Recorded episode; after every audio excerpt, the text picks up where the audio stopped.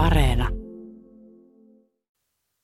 Hey Zena, are your children green? What? No. It says here they'll be green in the future if the EU gets its way. Don't be ridiculous. No, I'm sure that's what they're aiming for. They want a greener future for the children, Egan. They're talking about environmental spending, not those fluorescent candy bars that have been in the news.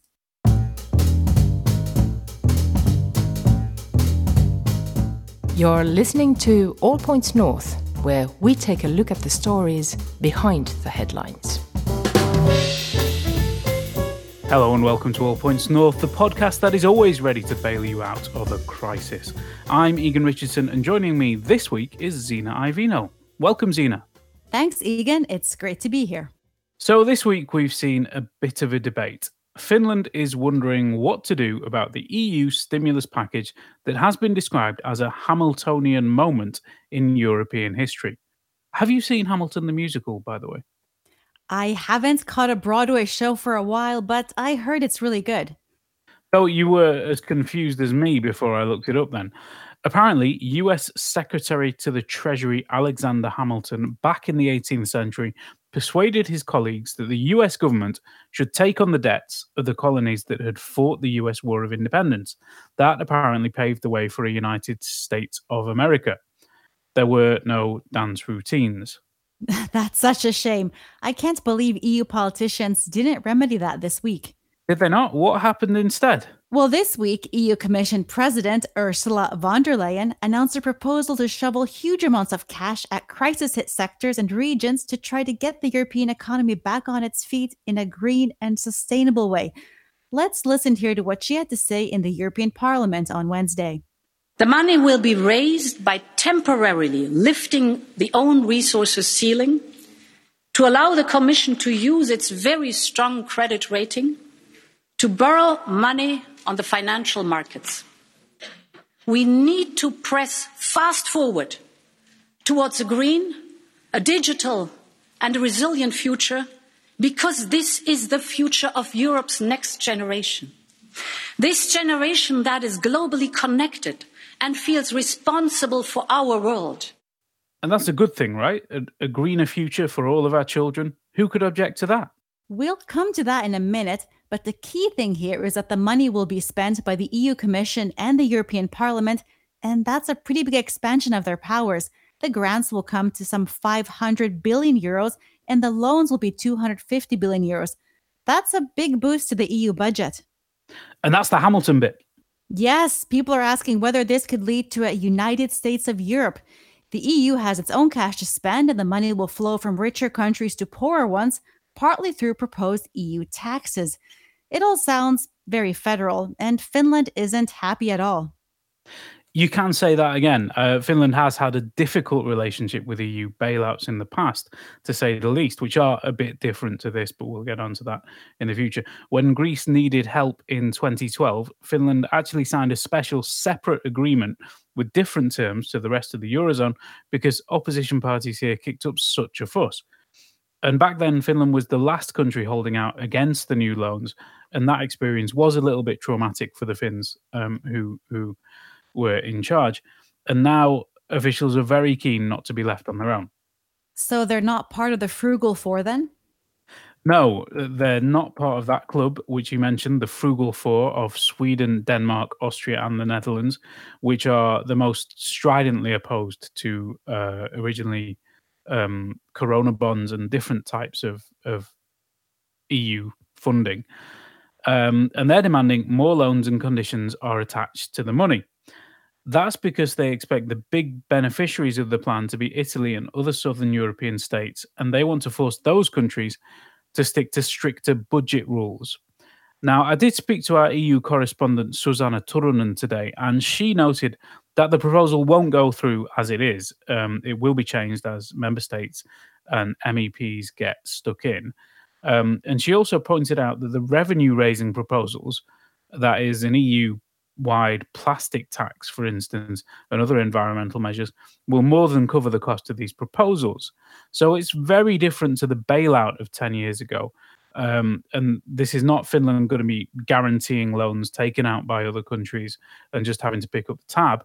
uh, is part of the EU strategy. Finland will have a say on how it's spent and where it goes and the policy objectives it pursues.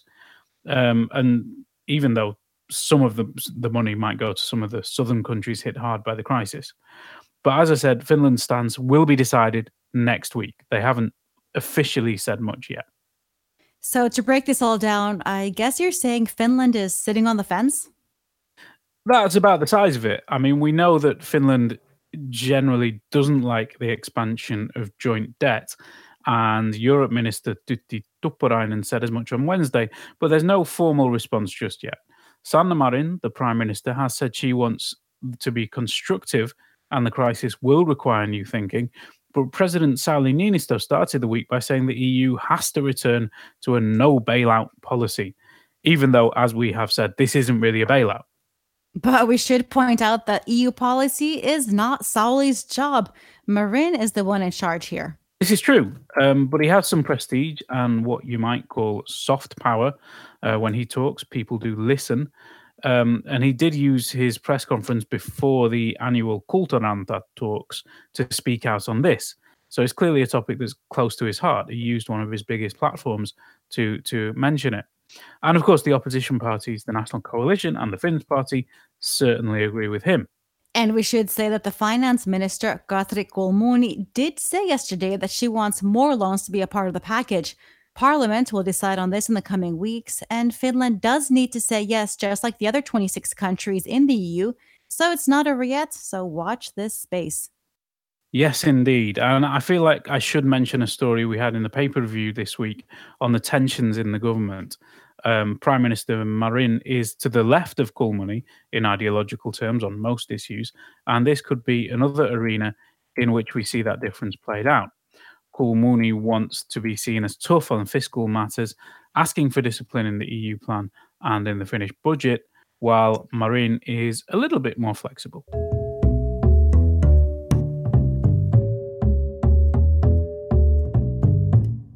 Now, are you missing evenings out in a pleasant restaurant? You bet I am. I can't wait to not have to cook every night. But when will that be possible? This Monday, after Parliament finally agreed to a proposal to allow them to reopen. But government parties rejected another proposal to let uh, restaurants sell takeout wine, so you won't be able to bring a bottle home with you. And it won't be a normal restaurant experience either. Restaurants will only be allowed to accept half the normal number of customers and will have to close at 11 p.m., with booze sales ending at 10 o'clock. Restaurant owners have been unhappy about the booze takeout rule, but they did get a 170 million euro support package agreed. So it's not all bad for them. Will you be heading out for a meal with the family next Monday? Well, I think I may want to wait for the initial droplets on the grand reopening to settle first. Maybe. I know the feeling. Um, there was a bit of Ostrobothnia concern this week, wasn't there? Well, there was concern in Vasa that coronavirus infected patients may have picked up the disease in Sweden. Now, this came from one story on Svenska Yle, and health officials later wrote back on the comments, but it does show a little jumpiness among authorities about international travel. Speaking of travel, that has been in the news, um, and I just re-edited this script uh, to to incorporate a, a, development in this story. But I noticed on Twitter yesterday that our colleague and friend of the pod, Katri Makkonen, was stirring things up a little bit on Twitter. Now she quoted the official government advice that people should avoid all unnecessary travel to try and stop the spread of the virus. That's what we're supposed to do, right? Yeah, um, but with the holidays approaching and a few foreign tourists set to arrive, the industry has been planning to try and boost domestic tourism. So Mika Lintilä, the Minister for Economic Affairs, replied to Makkonen to say that he disagreed with his own government's guidance and wanted to encourage people to take holidays in Finland. He disagreed with his own government? Apparently so. And then today at a press conference, Kirsi Varhila from the Ministry of Health said that no, people should not travel in Finland as that risks spreading the virus. We should remember that with foreign holidays essentially off the agenda, we are now running on empty and lots of people really need a break. I guess they will not be staying in hotels if they follow the guidance, at least. Well, this year at least. There have been a number of stories again about people buying summer cottages. Now, this is one part of the property market that currently seems fairly COVID proof as people start to look for a summer place they don't need to fly to. Apparently, prices that allow year round occupancy and home working are top of the list for potential buyers. No surprise there. Uh, and I feel at this point we should mention the Benin diarrhea vaccine story. Do we have to? It's an important story. Anyway, the news is that some 700 people went to Benin on holiday from Finland as part of a diarrhea vaccine trial. 60% of them got diarrhea of some kind, but the trial was still a success in acting against the most severe forms of the illness. And the vaccine candidate will go forward for more clinical trials. Now, how about the grand reopening of Finnish schools? How did that go? Well, there have been a fair few pupils and teachers quarantined, including 16 yesterday in Tuusula. And there has been an uptick in new cases, a leap of 64 between Tuesday and Wednesday this week. Let's hope that slows down. Has the mask debate moved on yet? No, we are all waiting for the government's official report on masks. So, this is the Health Ministry study that will look at all the available evidence and decide whether or not Finland needs to bring in a rule requiring masks in public spaces, right? That's the one. Now, originally, they say this would come out in June, but then they said it would be available by the end of May because, well, there's a lot of evidence about masks already in the public domain. And a lot of countries and regions already have rules on this. Austria, parts of Germany, parts of Belgium, on public transport in many countries. And of course, in Finnish airports and on board Finnair planes. Now, we did ask a lawyer this week whether that was legal, and she said yes, of course. If Finnair wants you to wear a mask, they can kick you off the plane if you refuse. So maybe mask wearing is going to spread in Finland from individual companies and spaces rather than as a national government mandated rule. And supermarkets might start that trend. We saw this week that big supermarkets announced they'd stock one euro fabric masks in stores, allowing people to get a face covering cheaply if they want one. And we did also see Finnish researchers this week confirm that the virus can spread up to four meters when a carrier of the virus coughs. This was demonstrated by a fairly alarming graphic, wasn't it? Yes, you've probably seen this on social media, where the dark cloud of COVID spreads over the supermarket shelves, even across different aisles. You know, it's like a face mask commercial in the making. I, I have that image in my head, and I'd buy one right now if you offered. It, it it's it's a very persuasive argument. On a more serious note, though, Save the Children said this week that poor children are more at risk of marginalization during the pandemic than those from wealthier families. Overall, 40% of kids in the survey said they were worried about their parents' ability to cope during the crisis, and that rose to 60% among the poorest children. That seems to be happening a lot all over the world. The crisis is much easier to manage if you have a middle class job, you can do from home if your income is secure, and so on.